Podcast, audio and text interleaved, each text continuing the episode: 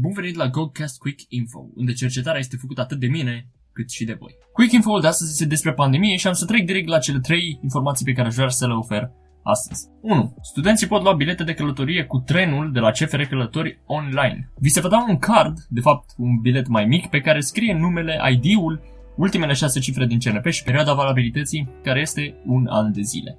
Există un formular pentru acest card pe care îl puteți completa online. Eu am făcut rost de el fără să vreau sau fără să știu de el. Am fost la agenție să iau bilet și m-au întrebat dacă am card de student, iar eu am zis nu cred și mi-a făcut doamna de acolo cardul. Mi-a cerut buletinul, legitimația de călătorie vizată pe anul universitar în curent, 2020-2021.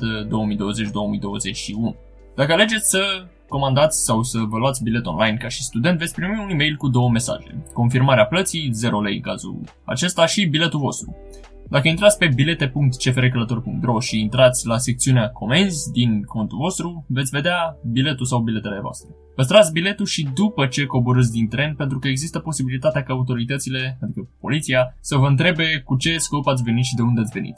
Depinde de localitate și de rata de infectare din acea localitate de unde veniți sau în care vă duceți, plus restricțiile din fiecare zonă. Al doilea lucru este că este posibil ca după alegerile parlamentare să avem parte de restricții mai dure. Aceasta este doar o opinie proprie, dar na, am văzut cum cazurile au explodat după alegerile locale, pentru că numărul foarte ridicat de infectări a fost ținut relativ ascuns pentru a se putea organiza alegerile în sine.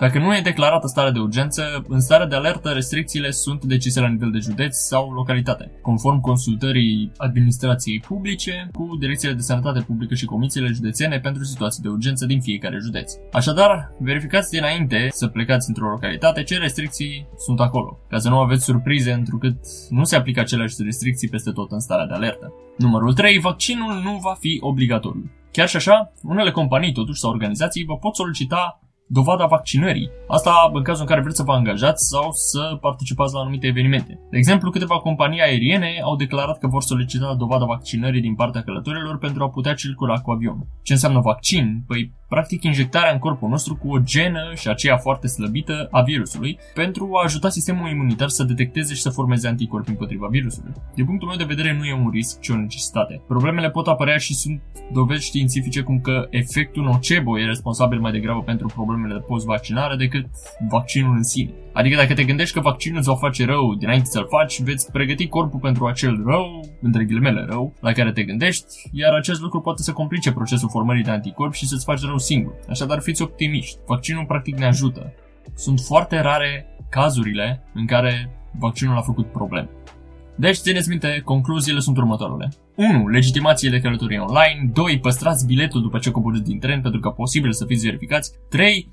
Nu uitați să verificați restricțiile din localitățile sau județele în care vreți să mergeți. 4. Vaccinul e pe drum, dar nu pentru noi momentan oamenii obișnuiți de rând, ci pentru cei din prima linie și pentru cei care au nevoie, adică medicii, persoanele cu boli cronice și așa mai departe. Și nu în ultimul rând, fiți optimiști. Ultimul lucru de care avem nevoie acum sunt creșterea anxietății și stresului. Tot va fi bine și ne auzim la următorul Quick Info.